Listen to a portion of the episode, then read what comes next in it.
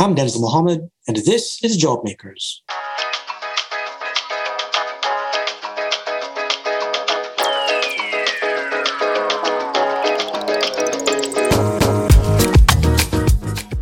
Migration stories aren't always simple. Families might have moved to different countries in different generations for different reasons. However, it is that entrepreneurial spirit of leaving everything behind, taking a risk, and working for better in a new land that not only keeps them going, but drives innovation and resourcefulness. For Dinesh Wadhwani, founder and CEO of ThinkLite LLC in Natick, Massachusetts, and immigrant from Ghana, that journey began with his grandfather, who was forced to flee India for another British colony. And despite having to work all alone from nothing, he was able to build a business in Ghana and pave the way for the generations to come. When Dinesh moved to the United States in 2008, as a student at Babson College, the mandate from his father was clear build a life and a business in the US and not return to Ghana. And that's just what Dinesh did. Even while he was studying entrepreneurship, he became an entrepreneur. In just a few short years, his technology based life science solutions business expanded across the globe and evolved into a life saving enterprise, purifying the air in hospitals during the COVID 19 pandemic as you learn in this week's JobMakers.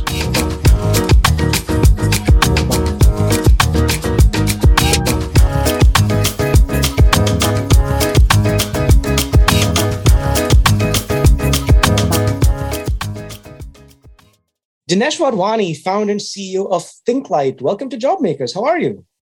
I'm very well. Thank you, Denzil. Thank you for having me here today. I, I truly appreciate it. So give us a 30 second pitch about your business. What is ThinkLite all about? So ThinkLite is a technology company based out of the Boston area here in Massachusetts. Uh, we specialize in high-end technologies, specializing in facilities and, and IoT. We started off in the energy space, which, which has grown into a, a large division and a company that there's high-end efficiency lighting for commercial applications. Uh, we have a division that does grow lighting for agriculture and, and, and, poultry optimization. And most importantly, which has come center stage the last few years, we have an air division that specializes in uh, very tiny particulate monitoring of viral loads in the air in the healthcare space. And as you can imagine, that has kind of crossed boundaries to go well beyond healthcare for the last few years. So um, that's what we do as a company. So, apart from the obvious, which is the pandemic and your, your most recent foray into the airspace, um, why is your business important in today's world? So, our ethos really is we, I think, like we call ourselves technologists. We love technology. We believe technology is going to save our world. And we love to build things that create value in a very impactful way. Uh, that's really who we are and what we're all about. And, and our supply chain extends from designing stuff in Boston to Germany, where we do a lot of engineering, and to Asia, where we do a lot of the semiconductor manufacturing. And we work very closely with Samsung as well in South Korea. So, so if you think about it, given the talent that we are fortunate to have cultivated over the years and our interest and, and w- what we believe in, uh, we have always felt that we want to build products and services and bring it to the world in a very innovative but effective way that can add a value for sustainability, for well-being, and for challenging the wasteful practices of you know of, of our current of our current planet. And we, we we started there with you know bringing to market you know the, the first of its kind ultra efficient LEDs. We were 30 to 50 percent more efficient than traditional LEDs, and about 90 percent more efficient than your traditional fluorescent lighting. Uh, uh, and then that evolved into smart building and smart lighting because that was kind of where the opportunity became. Now that you had efficient lighting, what else can you do? If you made them smart and turn them on and off and dim them, you could further optimize it. And then that kind of pivoted into how can we use everything we know about lighting and smart buildings to add value beyond just energy savings. And this kind of happened around 2015, where we were studying uh, together in a, the executive team and I, and we said, if you think about it, it's kind of quite an quite an amazing phenomenon that you have lights almost every feet in the building with a fixture and electricity coming through it. It got to do more than just save you money. And that's when we said, how can we apply everything we know about small building on smart building automation, manipulating spectrums of light and creating different wavelengths of light and marrying that with other chemical compositions to add value in a different way. And, and that's how we got into agri- agricultural lighting, we got into poultry lighting, and then along the same concepts and around the same time, we got into how we could use light spectrum to do disinfection as well. So, Dinesh, you're from Ghana originally, uh, grew up speaking English, and your grandparents were from India. Is that right? That's correct. Yes. So, t- this is a very fascinating, but of also a very common story of migration, not only from India, but from other countries. But take us back and tell us exactly what happened, how, and why. Sure. Um, so, my, my, my granddad uh, was actually one of seven brothers, and he was our original hometown is a state called Sindh in the northwestern part of India.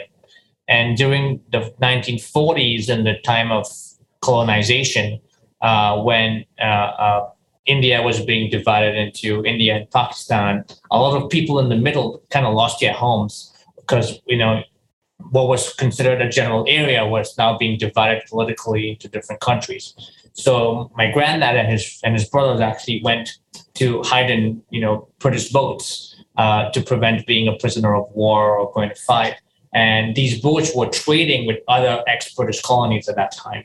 And, and that's literally how my, my granddad ended up in Ghana, Western Africa, which at that time was a was a British colony as well.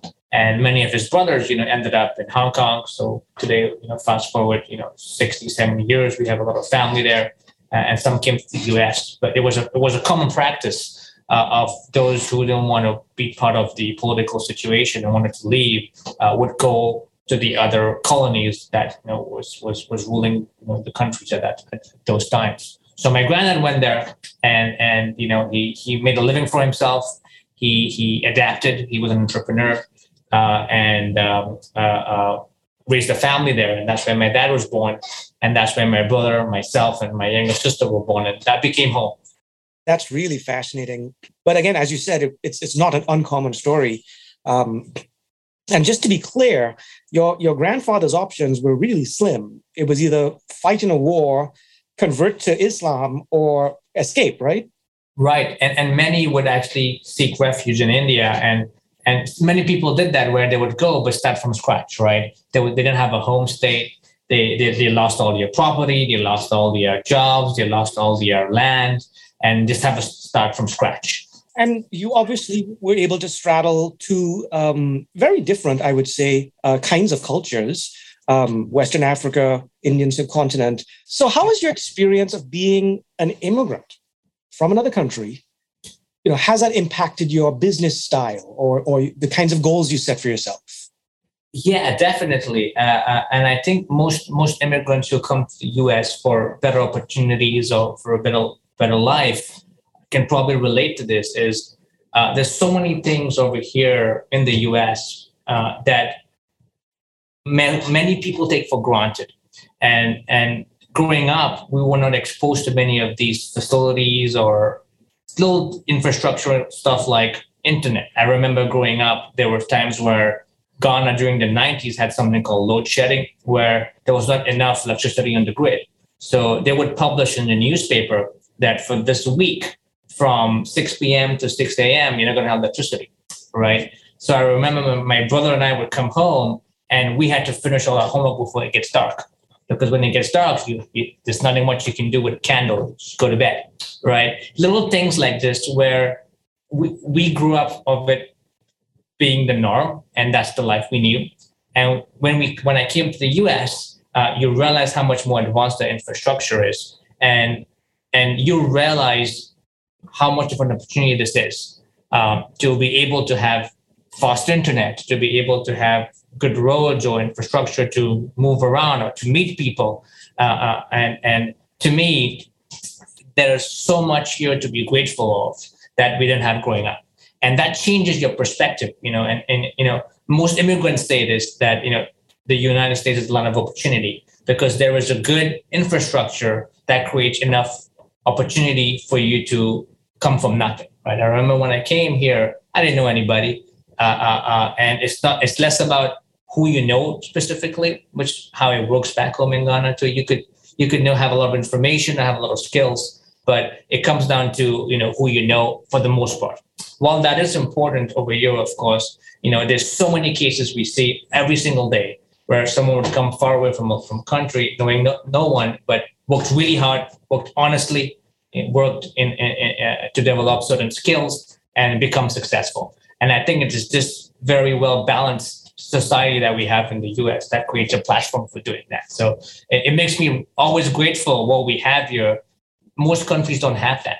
And, and it changes your attitude. You, walk, you wake up every morning and you say, you got to seize this opportunity makes you more humble, more grateful, more appreciative. Uh, that that's fascinating. To, to, does. You know, twelve hours a day you don't have electricity. That isn't that just crazy to think about now? Yeah. Uh, so you came to the U.S. in 2008 uh, as a student on your right. student visa. You went to Babson. Of course, you already spoke English, but adapting to U.S. culture is always a, a challenge and a, an, an experience for everyone. So my dad would say, even throughout the entire my entire high school and when I was deciding when I wanted where I want to go to school, what I want to study, he would say, "Hey, listen, you have a good plan B. Uh, if things don't work out, you know you can always come back to Ghana and you, can either you work in the family business or you know we we are old timers here and we can find some opportunities for you. But but frankly, go to the United States, make a better life for yourself, and don't come back."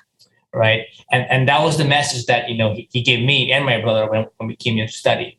And you know when I when I came and I landed in Logan Airport, I remember it was a, the day before probably orientation, and I land and and I still remember this the day till today. Is like okay, here's where I got to make my life, right? My goal is to learn, obviously, make, you know meet, meet, meet new relationships and make make relationships and meet new people, but really got to make a living for myself. And the goal is to make the family proud and take advantage of, you know, my education and what I'm coming here to do, uh, of what they have sent me here to do, and and not go back. Uh, so you founded ThinkLite in 2009, and in just a few years, you were in 14 different countries. Like that must have been a roller coaster. It was, and and I would say that had that every almost every single connection of that know, came from the Babson community, which is quite incredible. Um, it's it's very international, as as you probably know, and a lot of friends. And I was fortunate enough to be on the scholarship program at Babson. So every semester, I'd meet, you know, have the opportunity to meet with the trustees who also were from all over the world, and they would be intrigued with ThinkLite and and what we'd be doing. And it was it was quite a very supportive, you know, environment where I remember doing classes where I would tell the professor, I got to travel the next three weeks because we have these, you know, big projects or big deals that I think I have to be there for. And the professor would say, keep a diary of it and I'll accept that as your thesis. You know, uh, very real. And and and and very quickly, given the small community was, uh, uh, many of the professors, the dean, the president at that time uh, were following ThinkLite very closely. And till today, I'm so ever grateful to them because of the support that I received. And they would be making introductions all the time. And the exposure we got, you know, within the US, of course, but even internationally was we got to seize the opportunity. So the next thing I know, they would say, this is incredible technology. And you're saving a lot of money for businesses and making a lot of impact in the US you know can you come and do it you know in the united kingdom? Can you come and do it in thailand? Can you come and do it in singapore? And i was like absolutely. And they would say and you know they, they would they would literally treat treat it like a real business. And they would say okay great. You have a team that can come over and train the people. And i would say yes let's go. And there was you i would forget many times that i'm still still in college you know and i have to attend class. And i would say i'll come back and catch up. And and i would go. So it was throughout you know from 20 10 all the way up to 2015, uh, there was a lot of expansion internationally where we were building a foundation in those countries where we had large distributors and, and, and we were making a lot of impact with our technologies over there, which fostered growth in the US and vice versa too. You're not quite doing exactly what you did at the beginning. So, so tell us how the pandemic impacted your business.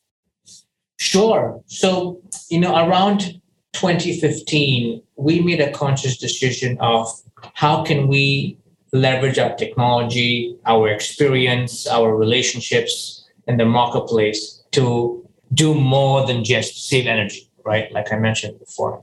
And I think the single most uh, uh, important change that I personally experienced and at the company was we started an, an initiative to say each time we would close a, a, big project and go do a lighting project for them, uh, I would like to speak to the head of facilities or the head of operations, myself personally, and say, can you please tell me a little bit more about the other problems you're facing or you're challenging in your workplace or in your facility? One of the biggest things that really changed the trajectory of our company was this initiative to ask customers what else we can do for them. And that's where we learned a lot more.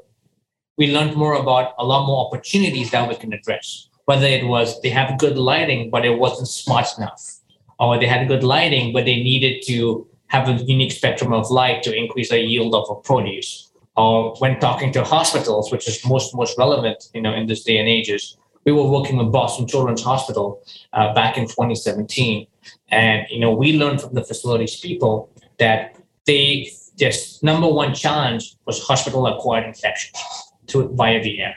And this is not something that's unique to any particular hospital. This is something that exists forever, right? And if you think about it, when people come to the hospital because they're, they're unwell, they're sick, you know, they're coughing, you're spreading germs and diseases, and simultaneously you have people there who are undergoing surgery or who have compromised immune systems who are unwell and these two groups of people are under the same roof sharing the same air it's quite a recipe for disaster and and unfortunately there's no better way right i mean that's just the nature of, of, of how the facility is and what happens all the time which really caught my heart was the number one cause of death in our country was secondhand transmission of germs in these hospitals and and and I'm discussing that saying we are replacing fixtures every three feet. There gotta be a better way. And that's when the idea of producing a light fixture that can also purify the air at the same time was born. And that evolved into let's leverage our technology to now monitor it and make it smart. So we even know how bad the air is to start with. And we can always keep it that way.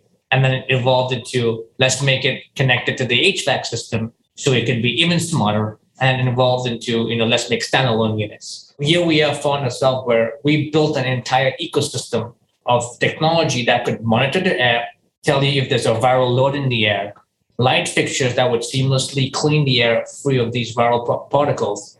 And the whole world was, you know, coming to a standstill because of an airborne virus. And it, it, it took COVID 19, or a global pandemic, for people to realize that you don't need to be in a hospital to to share air with someone to get disease from that. That's when, for the first time, we learned that what we thought was a niche in the healthcare world uh, is now something that is applicable everywhere else. And, and that's how the pandemic really changed our ThinkLite Air division. And next thing we know, our marketplace just you know expanded by you know an infinite fold really of the addressable market. Oh, wow. Dinesh, that's incredible. So finally, Dinesh, uh, as an immigrant to the US, you know, your grandparent was was taken in by Ghana.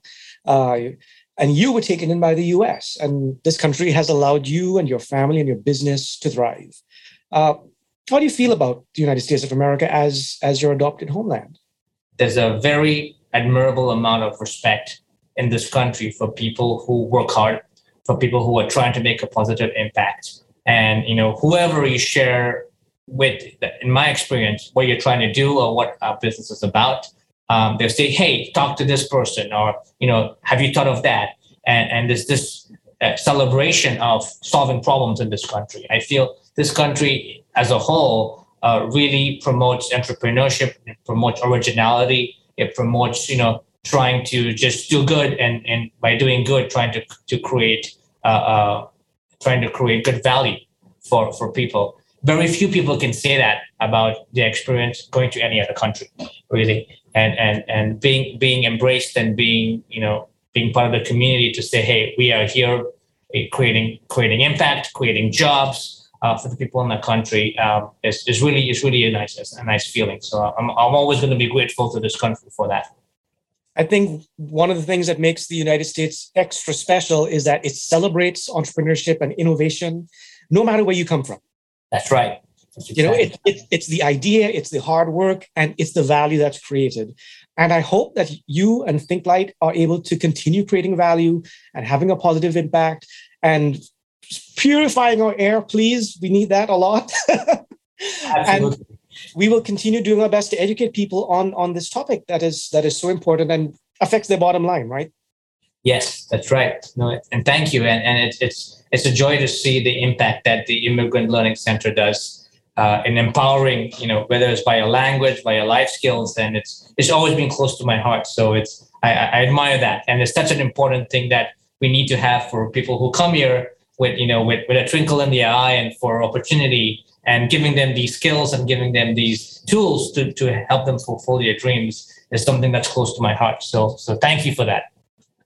That's very nice of you to say, Dinesh. Thank you so much. Dinesh Wadhwani, founder and CEO of ThinkLite. Thank you for joining us on JobMakers. Thank you, Denzil. A true pleasure. JobMakers is a weekly podcast about immigrant entrepreneurship and contribution produced by Pioneer Institute, a think tank in Boston, and the Immigrant Learning Center in Malden, Massachusetts, a not for profit that gives immigrants a voice. Thanks for joining us for today's incredible story of immigrant entrepreneurship. Got comments, questions, or know someone we should talk to? Email Denzil, that's D E N Z I L, at jobmakerspodcast.org. I'm Denzil Mohammed. See you next Thursday at noon for another Jobmakers.